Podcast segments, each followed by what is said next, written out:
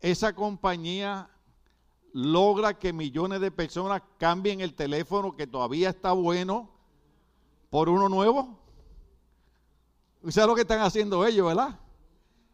Están conquistando el territorio del mercado, se llama mercadotecnia. Y hay gente, yo no sé si usted los ha visto, que hacen fila desde la noche anterior para ser los primeros en comprar, en comprar, debo decir, el nuevo diablo, digo, el nuevo teléfono que sale. Entonces, tomando en cuenta la tecnología, por ejemplo, eh, ha ido avanzando tanto que una de las problemáticas que tenemos ahora mismo se llama la inteligencia artificial. ¿Qué quiere decir eso? Que la tecnología no se quedó en aquellos monitores. ¿Usted se acuerda los monitores de antes cómo eran? Que parecían un cajón. ¿Usted ve los monitores ahora cómo son? ¿Cuántos se acuerdan de aquellos televisores que usted, el control remoto era eh, eh, un alicate? ¿Se acuerda que usted tenía que levantarse, cambiarlo y se le rompía el botón y después usted le ponía un alicate, un alicate de presión para cambiarlo? ¿Se acuerdan que eran en, blanco y negro? ¿Cuántos de ustedes se acuerdan que solamente habían tres canales para ver? Por eso es que yo me conozco todas las películas de Pedro Infante, de Cantinflas, de Resorte, de, de todos ellos, porque eran los únicos canales que cabían. Ahora el problema es que yo estaba viendo las noticias que todas las aplicaciones para uno ver películas y programas en televisión ahora subieron de precio. Por ejemplo, esto es sin dar propaganda, pero tengo que decir el nombre, Netflix eliminó la cuestión de compartir las contraseñas. Mire qué listos son. ¿Sabe lo que están haciendo ellos? La? Conquistando más clientes. Porque en vez de cinco personas de la familia compartir la, la misma contraseña, ahora esos cinco tienen que comprar la contraseña. Entonces, Hulu, Pico, todas las que salen. Entonces ahora está pasando que antes la gente se cambiaba las aplicaciones porque el cable era más caro. Ahora resulta ser que el cable está, saliendo más barato que las aplicaciones. O sea, la, mercadotecnia, la tecnología sigue avanzando, sigue conquistando territorios. Entonces, nosotros los cristianos no podemos quedarnos estáticos, no podemos quedarnos quietos donde estamos. Entonces, nosotros tenemos que ser, este, eh, eh, eh, a la verdad que Cristo lo dijo, hasta que no seas como niño no puede entrar al reino de los cielos. Y hay niños que no se quedan quietos. ¿Usted, usted ha brigado con niños que para todo están haciendo preguntas? ¿Y por qué es esto? Por esto. ¿Y por qué es eso? Por esto. ¿Y por qué es eso? Ya te dije que es por eso. ¿Ves? Pero uno no debe enojarse por ello porque es bueno que un niño tenga la inquietud de, conocer, de aprender, porque eso lo moviliza a alcanzar nuevos territorios. Hoy estaba viendo yo en las noticias, eh, una de las reporteras que estaba en una escuela aquí en, en Canoga Park, que ella se graduó de ahí hace 20 años y había un muchachito en la computadora, jovencito, y me recordó los muchachos de aquí. Y, yo lo miré y yo dije, ese muchachito lo menos que hace es estar fumando, metido en party, bebiendo, porque de la manera que él está hablando, y cuando le enseñó a la reportera el programa que él hizo en la computadora, yo dije, este es un muchacho que lo que está es conquistando territorios en la tecnología. Entonces, Deuteronomio 2.24 Vamos a ver si, si, los muchachos no lo ponen, pues eh, nosotros leemos. Ah, esto son unos generales. ¿Están ahí todavía? Deuteronomio 2.24. Yo creo que es que es que tenemos versión diferente, pero voy a leer, voy a leer, voy a leer esa. Después nos dijo el Señor, emprendan de nuevo el viaje y crucen el arroyo Arnón. Eh, cruzar es un verbo, el verbo es una acción. Cruzar, caminar. Quiere decir que inmediatamente el verso nos está diciendo, no puedes quedarte donde estás. Tienes que accionar, tienes que cruzar el arroyo. Ahora, recuerden que cruzar un arroyo no es fácil. Puede tener corriente, fuerza, puede llevarse a la gente. Hay personas que han muerto ahogados por la, por la fuerza de la corriente de, de un río. Pero sin embargo, el verso bíblico dice, cruzan el arroyo Arnón. Ahora, observen lo que dice Dios. Yo les entrego, digan conmigo, yo les entrego. Ahora, yo dije, ¿quién está diciendo? Dios está diciendo, yo les entrego a Sijón el amorreo, rey de Hezbón, y su tierra. Yo se las entrego. Es de ustedes. Dios le está prometiendo al pueblo, yo les estoy entregando al rey, les estoy entregando su tierra, les estoy entregando todo, pero ¿cuál es el problema? El problema es lo típico del cristiano que ora, que quiere que Dios le dé todo, pero ellos no quieren hacer nada. Puedo predicar hoy. Porque observe esto. Dios nos da promesa. Dios nos entrega territorios. Pero hay algo que nosotros tenemos que hacer. Porque el verso bíblico dice, láncesen a la conquista. Láncesen a tomar, láncesen a conquistar, láncesen a agarrar toda la tierra que yo le estoy prometiendo. Déjeme darle un poquito para atrás porque necesito que me entiendan bien. Después nos dijo él, ¿quién? El Señor. Y la Biblia dice que Dios no es hombre para que mienta, ni hijo de hombre para que se arrepienta. Emprendan de nuevo el viaje. ¿Qué quiere decir? Que cuando usted tropieza o fracasa o tiene dificultades, no se queda ahí desanimado, no se queda ahí tirado, no se queda ahí diciendo, ¿para qué ella voy a seguir? ¿Para qué lo voy a hacer? Fíjese bien lo que le dice el Señor. Emprendan de nuevo el viaje. Tienes que levantarte, tienes que seguir caminando, tienes que seguir luchando. Pero es que lo he tratado, lo he tratado, lo he tratado. Usted sabe eh, eh, que dicen que Albert Einstein, cada vez que fracasaba antes de descubrir la luz, fracasó cientos de veces y cada vez que fracasaba, que alguien le decía, ya fracasaste, él decía, no, no fracasé, estoy un paso más adelante. La manera como él veía las cosas. Entonces el Señor nos dice, emprendan de nuevo el viaje. No te quedes donde está. Porque dije al principio que hemos estado hablando de, de batallas, de guerras. Ahora estamos hablando de tomar territorios, de conquistar. Pero para hacer eso tenemos que movilizarnos. No podemos tener, eh, eh, alguien dijo por ahí que la actitud es como una llanta sin aire. Si no la cambia, el carro no corre. Entonces hay veces que tenemos que cambiar nuestra actitud.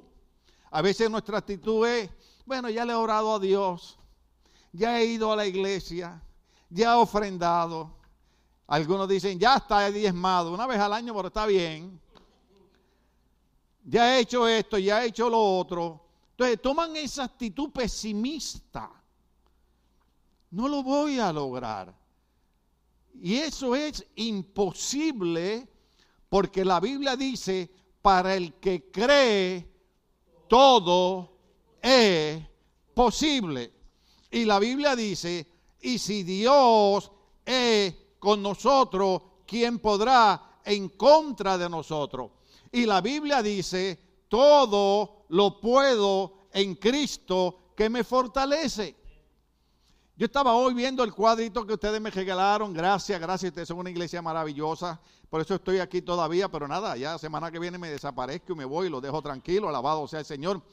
Pero estaba viendo el cuadro que me regalaron cuando cumplí los 50 años de, cristianismo y me lo celebraron el mismo día los padres porque aunque usted sea más viejo que yo y sea así tan feo, yo soy su padre espiritual. Algunos dicen, yo no tengo que decirle nada al pastor, yo soy tu padre espiritual. Te puedo dar un par de correazos. Menos mal que algunos lo aceptan. Otro, otro, otro, otro, otros me miran y me dicen, mm, soy como el niño aquel que si no se quería sentar, siéntate, no, siéntate, no, siéntate, siéntate.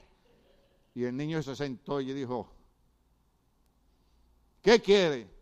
Por fuera estoy sentado, pero por dentro estoy de pie. Y hay gente así. Y hay gente que no entiende que el pastor no te está dando correazo, el pastor no te está regañando, el pastor te está motivando para que tú comprendas a dónde Dios nos quiere llevar. Y viendo yo ese cuadrito, me di cuenta que pusieron, todo lo he podido en Cristo que me ha fortalecido. Porque para yo estar 50 años en el cristianismo, por todo lo que yo he pasado, tiene que ser única, exclusivamente, porque todo lo puedo en Cristo, porque Él me fortalece. Él nos fortalece, no nos damos cuenta, no lo entendemos. Hasta que pasa el tiempo. Por ejemplo, ¿cuánta gente hoy ha olvidado? Yo, yo a veces veo las noticias y yo digo, yo creía que después que pasara lo del COVID, que todo el planeta estuvo prácticamente dos años encerrado. ¿Cuántos saben que es así? Yo pensaba, porque yo soy un pastor idealista. O sea, René, o sea, yo soy, yo soy el pastor que yo creo que todo el mundo le sirva a Dios como yo. ¿Verdad? Yo, Dios me da algo y yo vengo a la iglesia a darle gracias.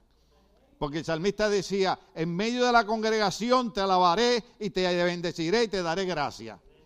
Entonces yo esperaba que después del COVID, después de más de 3 millones de personas haber muerto, la gente iba a hacer fila para entrar a las iglesias para darle gracias a Dios, porque ellos todavía estaban vivos.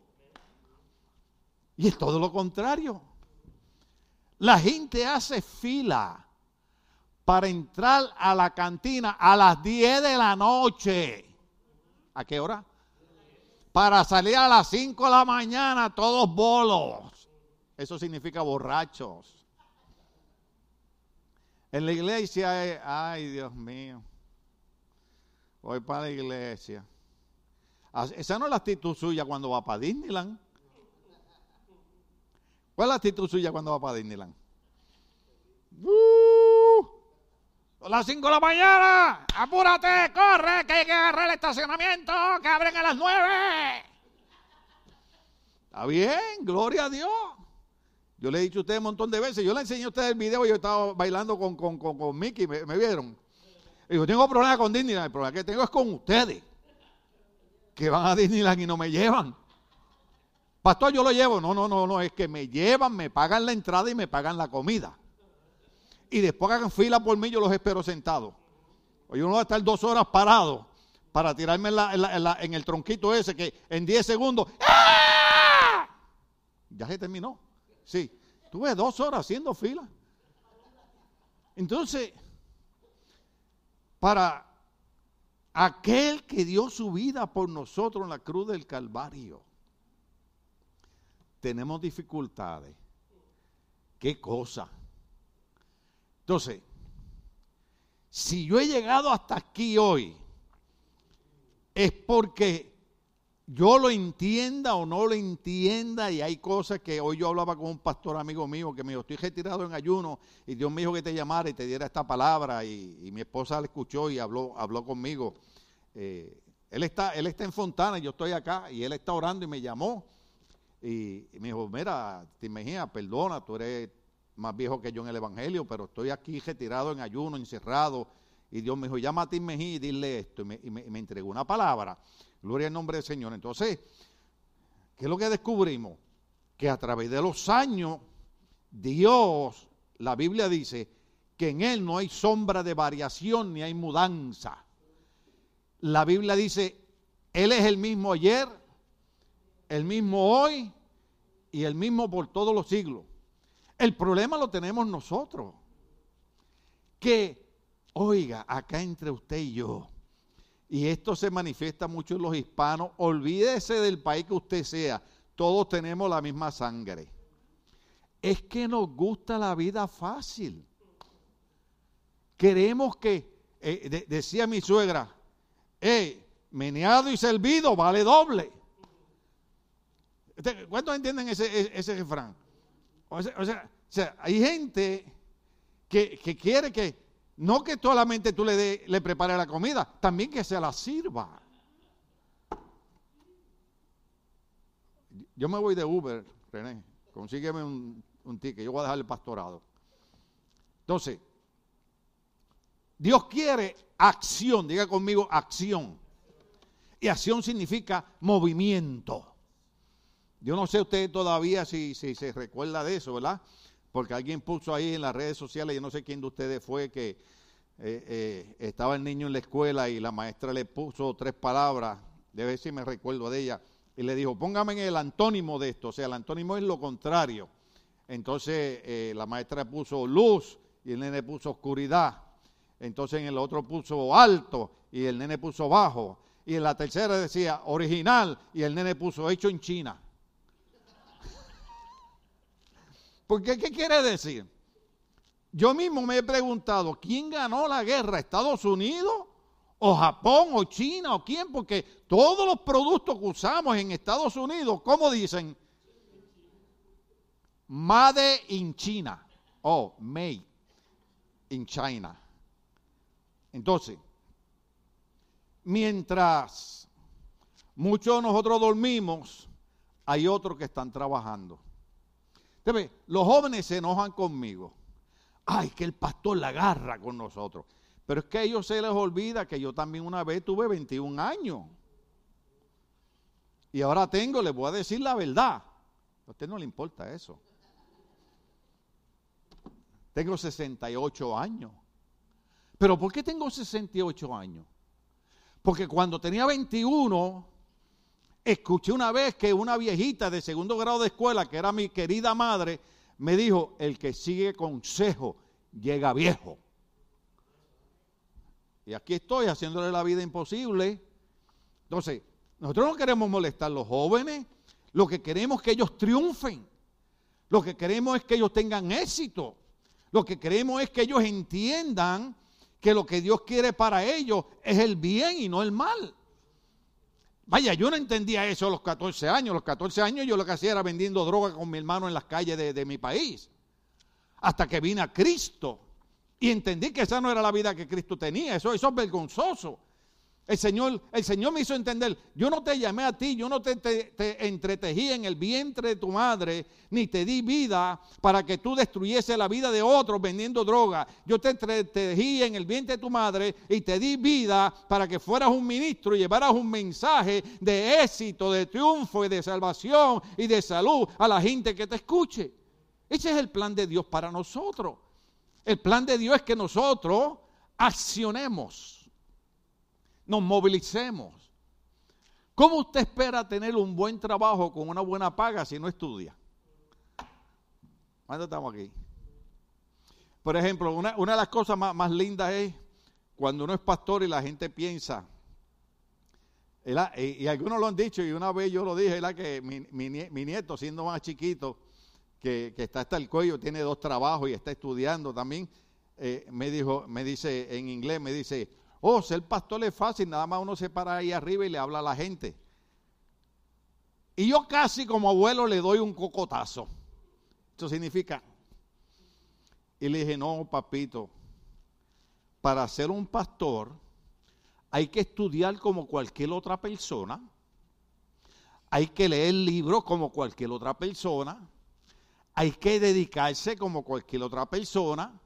Hay que orar como cualquier otra persona y hay que rendirle cuenta a uno que no se le escapa nada. Porque de su jefe en el trabajo usted se puede esconder. Trate de esconderse de Dios. ¿Usted sabe cómo lo decía el salmista? Se, se nos fue el tiempo. Seguimos. El salmista decía, ¿a dónde me esconderé de tu espíritu?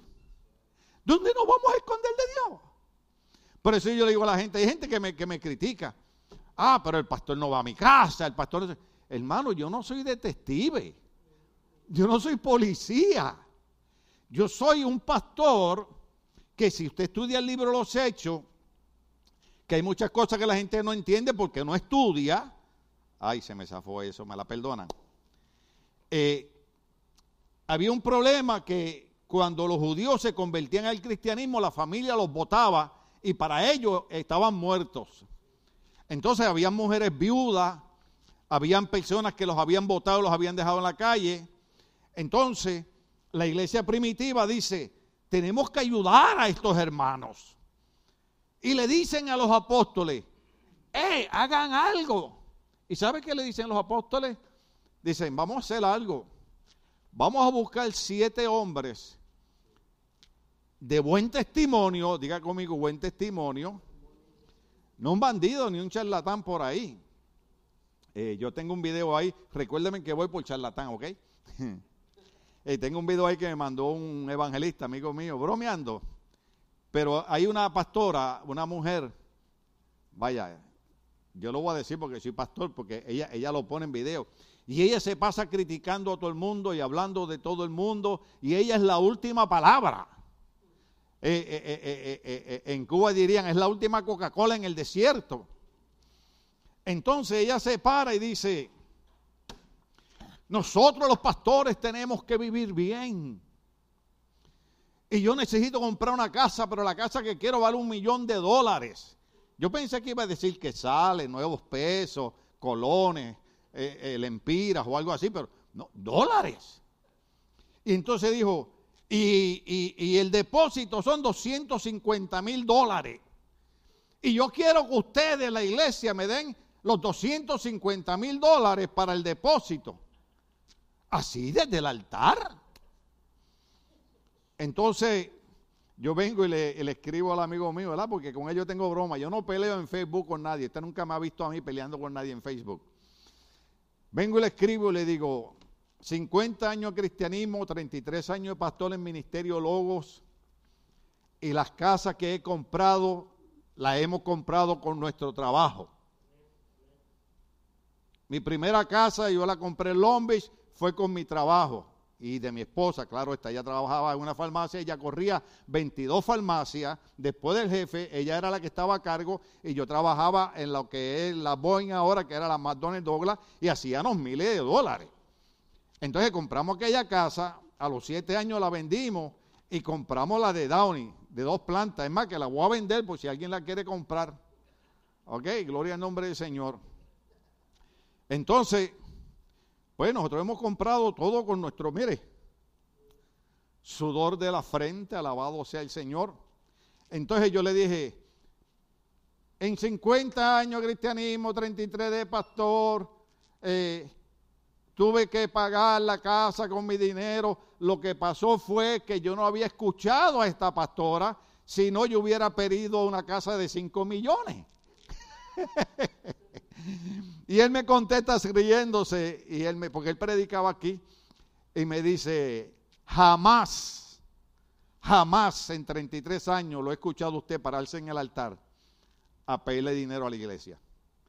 ¿Algunos de ustedes me han oído a mí pararme aquí a llorar por dinero alguna vez? Ni siquiera cuando necesité 30 mil dólares para mi primera operación de cáncer en el 2006, ni siquiera me paré aquí a pedirle a la iglesia de dinero. Siempre he creído que hasta que Dios diga, ya no eres pastor, pero mientras yo sea pastor, yo soy responsabilidad de Dios. Y Dios tocará los corazones y al que Dios quiera bendecir, me dará una ofrenda como han hecho muchos de ustedes. Pero yo ir a llorarle a ustedes por dinero. Entonces, ¿a qué Dios yo le sirvo? Usted no sabe que hay un Dios que dice, pedid y se, se os dará. Si a, que a quien hay que pedirles a Dios, pídele a Dios es más, a lo mejor yo vengo y le pido a Dios y el que se iba a comer seis tacos va a decir, ah, caray, me voy a comer más que uno y el resto de los cinco se los voy a dar al pastor. Nada, se comen diez. Se comen diez y me dejan a mí con hambre. Entonces, eh, hay personas que han abusado del ministerio, hay personas que han sido charlatanes, hay personas que eh, piensan que que la iglesia es un negocio la iglesia no es un negocio, muchos la han tomado así, pero la iglesia es un llamado de Dios, como hicieron los apóstoles cuando dijeron, búsquese en siete hombres llenos del Espíritu Santo, de buen testimonio, diga conmigo, buen testimonio. Usted sabe lo que es buen testimonio, ¿verdad? Ese no le roba a nadie. ¿Estamos aquí?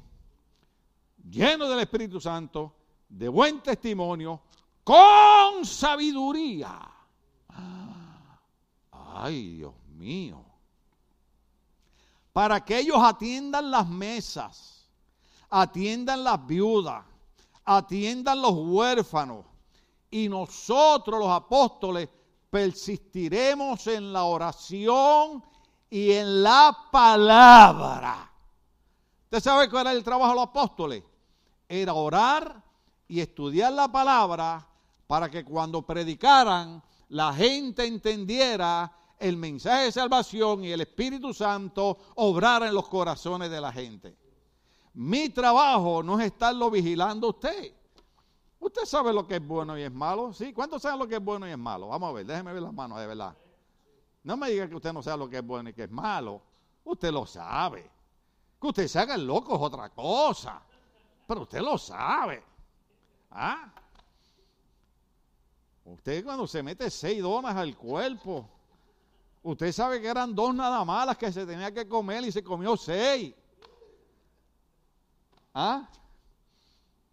Se metió un plato que, que ni un elefante se lo come y después se queda con hambre. ¿Sabemos lo que es bueno y lo que es malo, sí o no? Ok, ahora sigo predicando. Entonces, el trabajo del pastor, eso no quiere decir que uno no pueda visitar a una persona que está enferma, si se puede.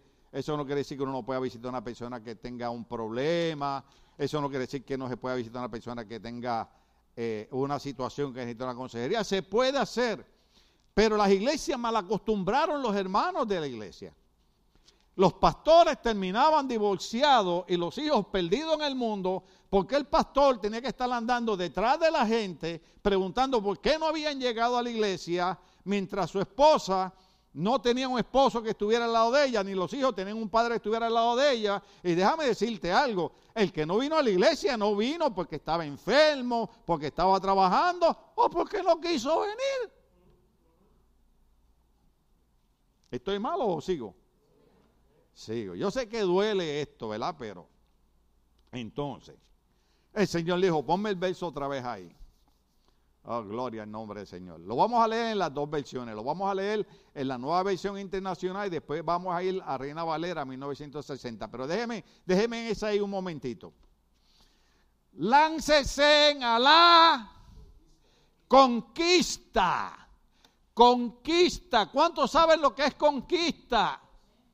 Conquistar nuevos territorios, tomar nuevos territorios, agarrar nuevos territorios. Tú no puedes quedarte inerte, tú no puedes quedarte quieto, tú tienes que dar la batalla, tú tienes que dar la guerra, tú no puedes vivir como cualquier impío que no conoce a Dios. Tú tienes un Dios que la Biblia dice que la tierra es el estrado de sus pies. Tú tienes un Dios que la Biblia dice, habrá algo imposible para mí, no lo hay. Tú tienes un Dios que dice su palabra que Él es omnipotente. ¿Sabe lo que es la palabra omnipotente? Omni, poder. Dios tiene todo el poder para hacer cualquier cosa. Wow. Dios tiene el poder para hacer cualquier cosa. Pero nosotros vemos a Dios como una religión.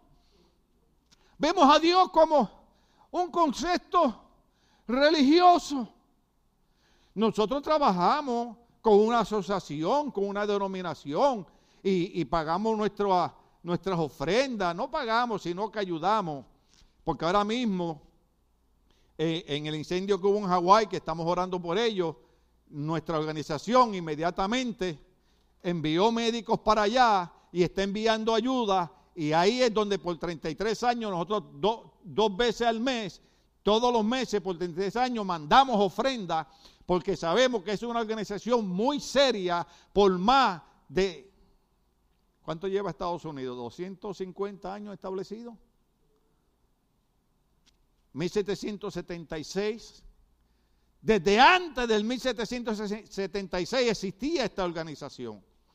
Y ayudan y cooperan. Pero nosotros no podemos ver la iglesia como un concepto denominacional. O sea, el nombre del grupo que pertenecemos. No, Dios no tiene un grupo, un nombre de grupo. Dios es alfa y omega, principio y fin. Dígalo, Dios es alfa y omega, principio y fin. Nada existió antes de Dios ni nada va a existir después de Dios. Dios siempre ha sido. Por eso cuando Moisés le pregunta a Dios, ¿y quién le digo quién me envía? El Señor le dice, yo soy, yo soy, yo soy, porque ni siquiera podía darle un nombre. Se identifica como Jehová Dios, se identifica como Yahvé, como Yeshua, pero llegó un momento en que la historia dice que los judíos consideraban el nombre de Dios tan santo que llegó un momento que se olvidó hasta la pronunciación. Nosotros decimos Jehová, decimos Yahvé, pero el nombre original, que más prácticamente es Elohim, porque es plural, es Padre y Espíritu Santo.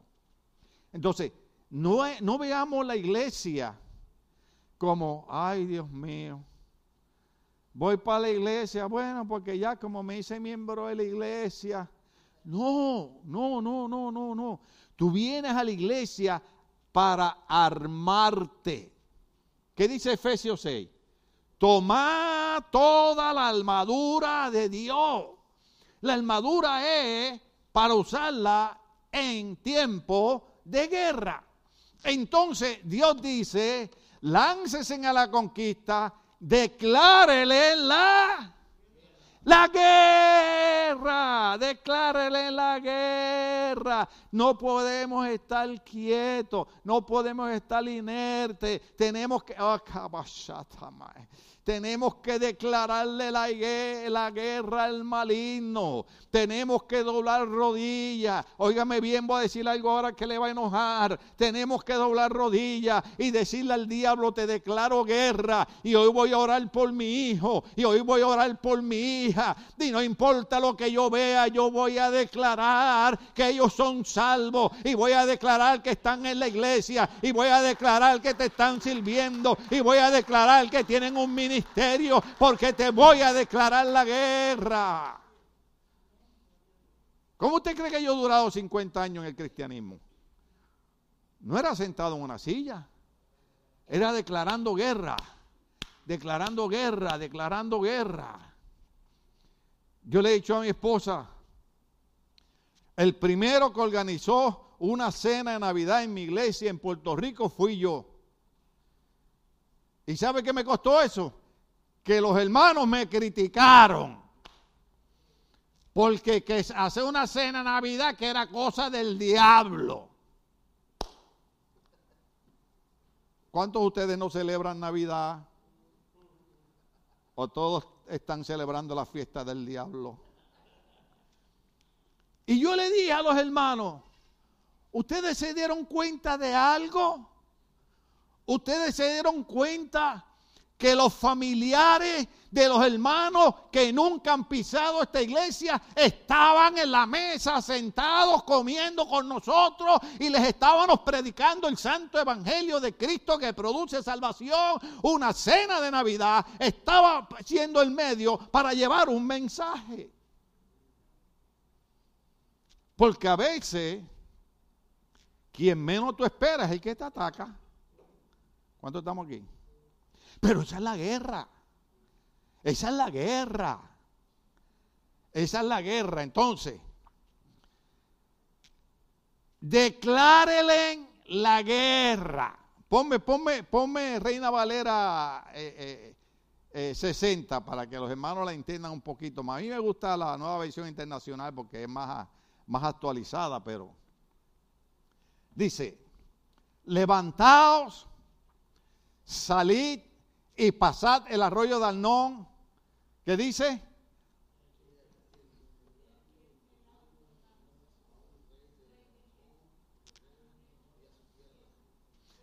Comienza, que dice que haga qué? Comienza. Otra vez es un verbo que es acción. Comienza.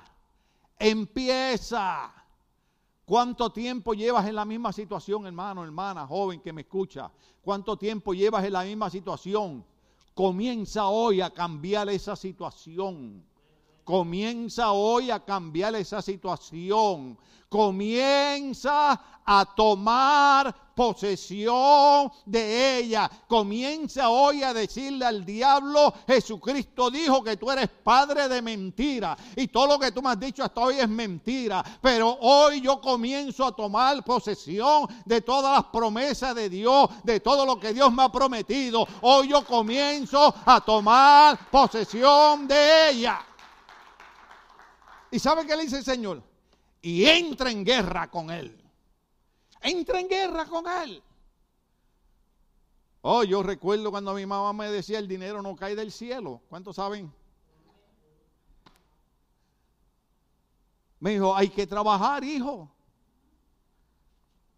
En Puerto Rico para verano, lo de nosotros era jugar, ir al río para aquí para acá. Y yo era eh, eh, eh, un, chamaquito, un patojito, un chavalito. Y no digo la palabra El Salvador porque para nosotros es fea, pero usted sabe, y, me dice, vamos, vamos para el pueblo, como decir, para el downtown, y me lleva a una tienda por el departamento, y el dueño de esa tienda se había criado con mi mamá, y va y le dice, se llamaba Epifanio, le decían Epi, y me dice, y ella le dice, Epi, aquí está el muchachito que te dije, y Epifanio le dice, déjalo aquí, y mi mamá se va. Y yo me quedo ahí asustado. Digo, mi mamá me dio en adopción. Entonces viene Epifanio y llama a Manuel, uno que, trabajaba arriba. Le dice, mira, este es el jovencito nuevo, enséñale las cajas y todo. ¿Sabe qué me había llamado mi mamá? A trabajar. Y yo lo que quería era estar en el río jugando pelota, baloncesto, corriendo caballo. En Puerto Rico se corría caballo sin cabaldura y nada de eso, igual que en México, no se me haga el loco. ¿Ah? Y nos íbamos a, los lugares a bañarnos en los cañaverales, en las pozas prohibidas. Los capataces nos corrían. Robaban hasta los patos. ¿Sabes lo que son los patos? Y llegaba a mi casa, mami, mira, me regalaron este pato. Y la vieja hacía un sopón con él. ¿Cuántos saben lo que es un sopón? Y era un pato robado. Pero gracias a Dios usted nunca ha hecho nada de eso en su vida. Ustedes han sido santos desde que nacieron. Es más, ninguno de ustedes nunca ha mentido. Ni siquiera una mentirita blanca.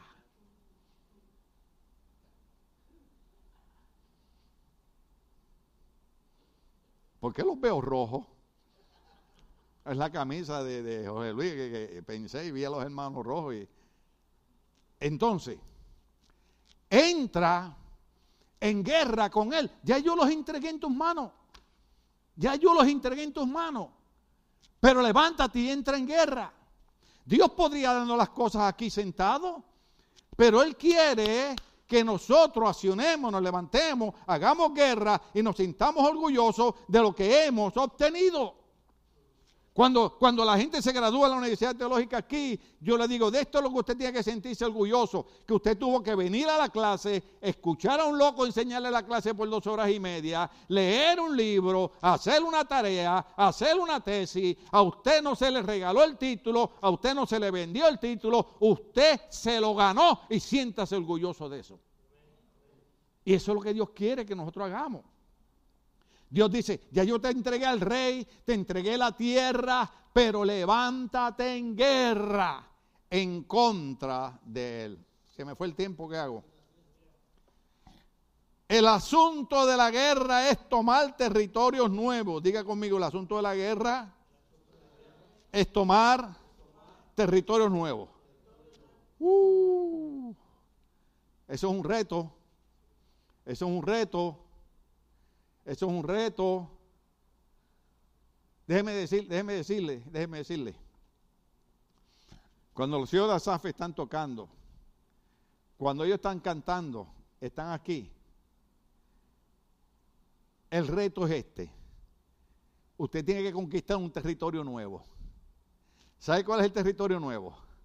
Usted mire para la izquierda y ve a aquel que está así. Y mire para la derecha y ve a aquel que está así. Y diga, yo voy a conquistar un territorio nuevo. Y hoy yo voy a comenzar a alabar a Dios. Y hoy yo voy a comenzar a decir, Señor, gracias porque hoy estoy respirando. Gracias porque hoy fui al trabajo. Gracias porque tengo casa y tengo apartamento y tengo carro. Gracias porque pude entrar a esta iglesia. Gracias porque veo las luces prendidas. Gracias porque están los hermanos aquí. Yo voy a conquistar el territorio de la alabanza. Porque la Biblia dice, eh, eh, eh, o alguien dijo, que en la alabanza hay poder. Y tiene que haber poder, porque en el estudio que yo estoy de Apocalipsis, en el reino de los cielos, no hay un solo segundo, excepto en la media hora que se van a declarar los juicios, que continuamente, continuamente se está diciendo, santo, santo, santo, el que era, el que es, el que debe venir, digno es el Cordero de recibir toda gloria y toda honra, santo, santo, santo. Y en el reino de los cielos continuamente se está, gloria a Dios, aleluya, santo, Él vive, Él reina, gloria a Dios, santo, santo, santo, santo. Porque ¿sabe qué es lo que nos resiste el diablo? Una iglesia que continuamente está glorificando el nombre de Dios. Si el diablo mantiene nuestra boca cerrada, nos buscamos un lío. ¿Sabe por qué? Porque aquí han predicado que el libro de Proverbios dice que el poder de la vida y la muerte está en dónde? En la lengua. Ah. Y si yo estoy ahí y a cada rato estoy, gloria a Dios. Aleluya. Santo. Él vive. Dios es bueno. Dios me va a sacar al otro lado. No sé cómo va a ser, pero lo va a hacer. Si cruzó el pueblo por el mar rojo y dividió el río Jordán, me hará cruzar por el mar rojo como en seco y dividirá también el río Jordán para mí, porque la Biblia dice que Él no tiene asesión de personas.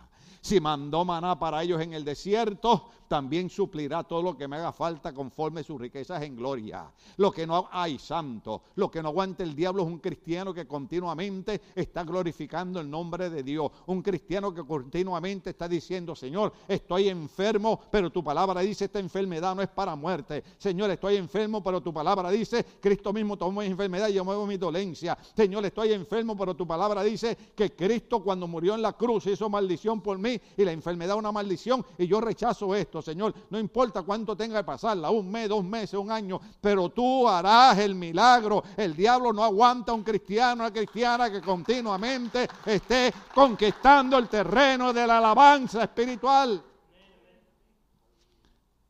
Yo sé que hay gente que tiene diferentes personalidades, pero estamos aquí para aprender. ¿Y sabe qué es lo que hay que aprender? Que cuando el diablo te dice, mira, Ay, qué vergonzoso tú gritando en la iglesia. Tú no estás gritando en la iglesia. Tú estás glorificando al Rey de Reyes y Señor de Señores. Y tú estás conquistando territorios. ¿Sabes lo que es conquistar territorio? Que lo que no tenías ayer lo tienes hoy. Y que lo que tienes hoy mañana va a ser más grande. Porque ahora tú no te vas a quedar inerte, quieto. Ahora tú vas a empezar a entrar en guerra, a conquistar. Pero, pero entrar en guerra, hermano, entrar en guerra. Entrar en guerra, ¿eh? Cuando, cuando, en el momento de la alabanza, hermano, hay que estar alabando a Dios. El enemigo no resiste una iglesia que alaba a Dios y cuando una iglesia alaba a Dios, el Espíritu Santo comienza a moverse en una iglesia que alaba a Dios y cuando usted alaba a Dios, el Espíritu Santo se mueve y ni siquiera el pastor tiene que orar por usted porque cuando usted está glorificando y alabando a Dios, el Espíritu Santo se mueve y toca su cuerpo y sana su cuerpo. Porque eh, usted, está, usted está conquistando territorio y usted está haciendo guerra. Déjeme decirle, pareciera que no, pero hay gente que tiene problemas para hacer guerra en abrir su boca y alabar a Dios. Ay, pero Para el método de informática no hay problema. Ok.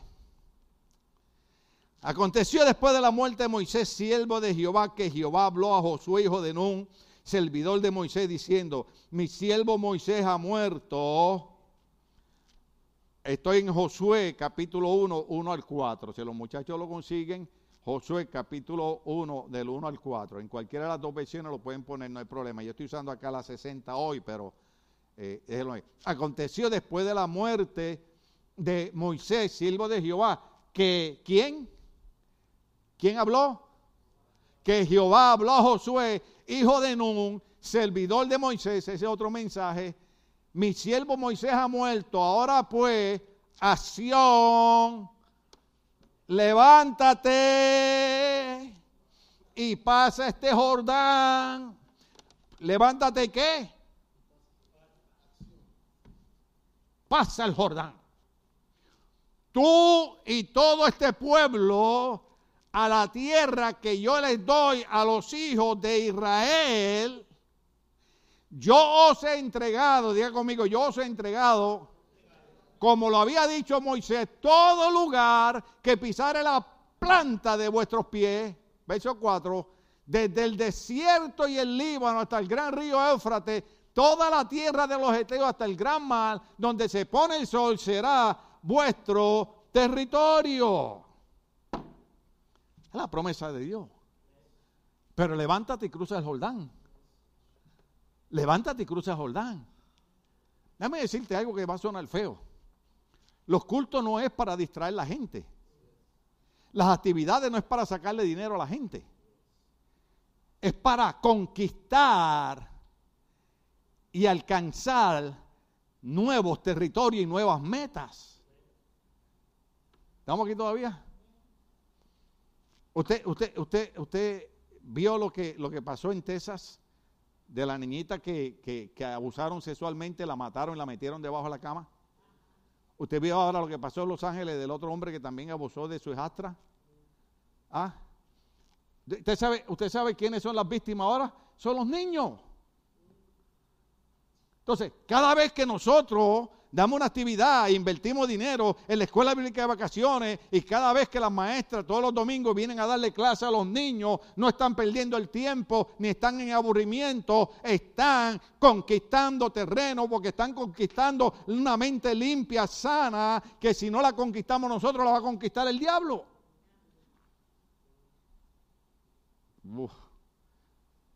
Estoy tratando de terminar, no sé ni cómo termino esto.